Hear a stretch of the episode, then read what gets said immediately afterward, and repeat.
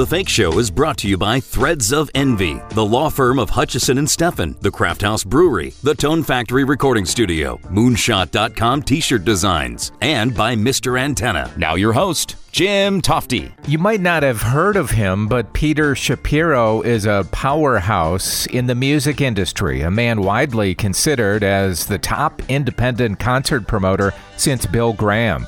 He helped put on some 10,000 plus shows working with the likes of U2, Bob Dylan, Robert Plant, The Roots, Al Green, and probably most importantly, the Grateful Dead. He also took over or created clubs like the Wetlands and Brooklyn Bowl. He talks about all of that in his new book, The Music Never Stops. And I've got Peter Shapiro on the line right now from New York City. Jim. How are you, buddy? I'm great, Peter. Welcome. Congratulations on your great book and, and a life well lived, obviously. Well, I'm still in it. So yeah, I'm not, not to say that you're retiring. I just know what I'm dealing with right now. But it's got you know the more you know the daytime part's harder, but then at night you get to go uh, you get to go to a lot of shows, so it's pretty good. Yeah, and when you look back at uh, your beginnings, which would be Northwestern University, you're going to school and you see a Grateful Dead show at the Rosemont Horizon, one of my favorite places to see a concert, by the way, and it it, is, it sort of changes your life, right? Yes, I went to that show in March of '93, a Grateful Dead show, and uh, they added a special spoken word guest, and I was you know, a kid and never seen that before. And all I know is somehow I ended up in the parking lot of the Dead Show. It was snowing, and the kids around me were not going back to Northwestern. They were going back on the school bus, you know, drum circles and right school buses and circus traveling America. And uh, I was just like, wow, you know. And uh, I went on the road to make a film about. it. I just never seen anything like it. And video cameras were going then, and I was a film student. I found another kid, and I was like, he had the video camera. I was like, let's go for a few weeks with your camera. We'll rent a van.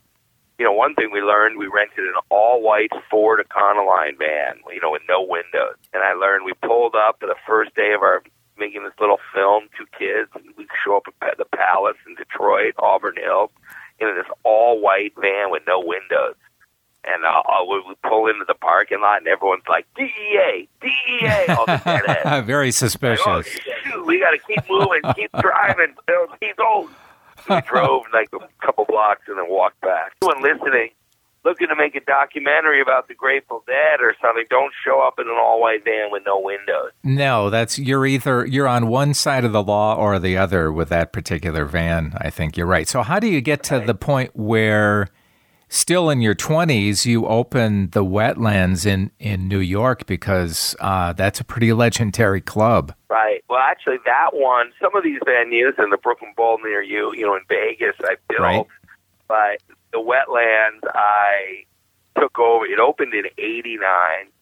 And uh, I actually took it over in 96. I was 23. And the owner but bringing it back to what we talked about, he saw that film we talked about, the Grateful Dead documentary. He was a deadhead.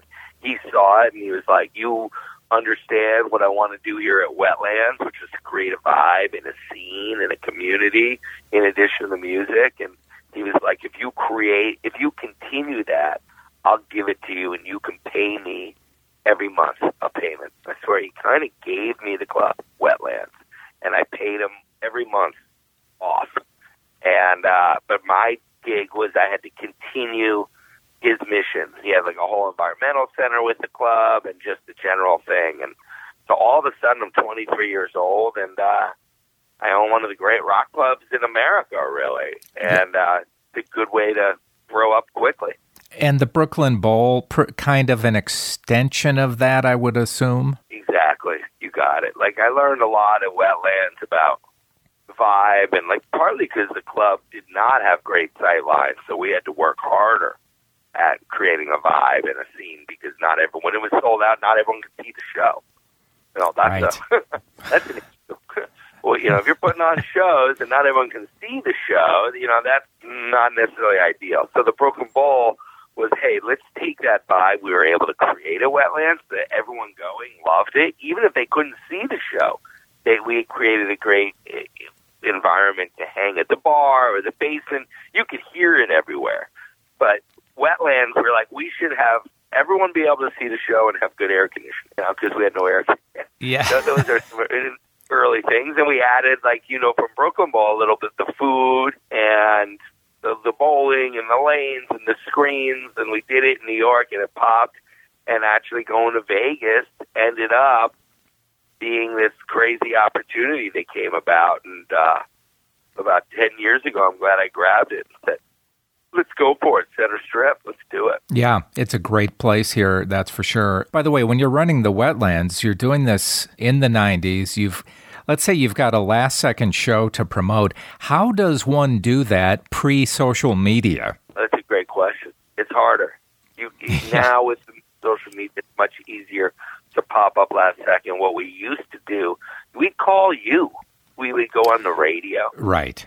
We would make flyers and hit shows, but we would really look for radio and announce it. Now, you know, so I was at Wetlands in 96, you know, and I remember maybe it was 98, 99, we did a big Hootie and the Blowfish.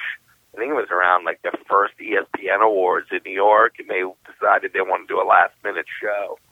And we were calling the radio station to announce it, maybe the Q104 or something, and, and flyering there was no Twitter or Facebook or Instagram or you know TikTok.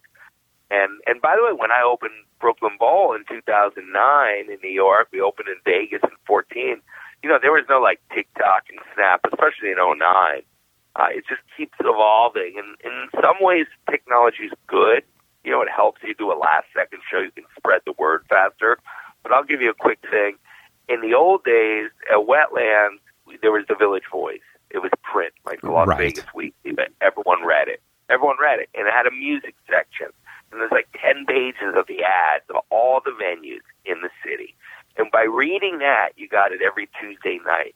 You knew after five, ten minutes of glancing at all those ads and all the show, you knew who was coming to town in every venue. That's a lot harder. We don't have that in New York, The Voice anymore. Certainly, one of your greatest achievements, if not your greatest, is Fare Thee Well, um, a series of concerts. It was legendary. It marked the 50th anniversary of The Dead with stadium shows in Santa Clara and Chicago, uh, Soldier Field. Did it feel like a risk to you because that those are a lot of seats to fill? Yeah, I, the idea of take for me, no, because I'm a deadhead, and I just know how many deadheads there actually are. I can feel it, and the idea of taking Trey and Anastasio from Phish, putting him in the Jerry spot to play with the surviving members with Mickey and Billy and Phil and Bobby. To me, I knew was one plus one is eight. Yeah, just be magic. So that was just my belief. Really, it was like I grew up a Phish kid and a dead guy, and I just knew that putting that together and. uh fortunately it was right, you know, that it was real, you know, there were, and you don't really know. I mean, one thing that's tough about this thing, and I still deal with it every day, is like, you kind of don't know until you go on sale, you know, and that's why every band, even the big ones, when you call the agent, the manager, you know, after the on sale, it's like, we're, we're clean, you know, we're sold out. They still are like, yeah, you know, no one's like, oh, I knew that, you know. I still think, you know, and especially all we've been through with COVID and everything and the ups and the downs, you know, and uh, you just go with your gut. You know, I've learned a lot from doing so many shows, so hopefully my gut's pretty good. Um, although doing Trey with the Dead, you know, I had a pretty strong feeling on that one. Yeah, the Dead and Company, those shows, that was certainly a new beginning post Jerry Garcia. Now, you reveal in the book that you're hoping to reunite the surviving members of the Dead uh, one more time in 2025. How's that looking? Well, we'll see. I just kind of put that out, you know. Certainly the 50th and 15 was incredible. And there's been, it was supposed to kind of be the end, an ending, and it became a new beginning, like you said, with Dead and Co. And there's and Phil. I'm about to do nine nights of Phil last year at the Capitol Theater in New York Nice. in October. So he's still rolling. And, you know, in three years, we'll see where everyone's at. But, you know, if the world could use a 60th anniversary, you know, I, I'd lean, I'd say let's go try it again. And you would know Peter Shapiro's book, The Music Never Stops. It's available at Amazon and wherever you buy your books. Can't wait to dig into that. Peter, a pleasure talking to you. Stay well. For having me on, brother. I mean, he is a guy who ran away with the rock and roll circus and was so instrumental in keeping the Grateful Dead name going on stage. When Jerry Garcia died in 1995, that's when Peter went into the business and carried the torch. Interesting insight, too, on a future Dead show, maybe? Well, that does it for this episode of the Fake Show Podcast. I'm Jim Tofte. Thanks so much for listening. I'll see you next time. Listen to The Fake Show anywhere on SoundCloud, Stitcher, iTunes, and thefakeshow.com.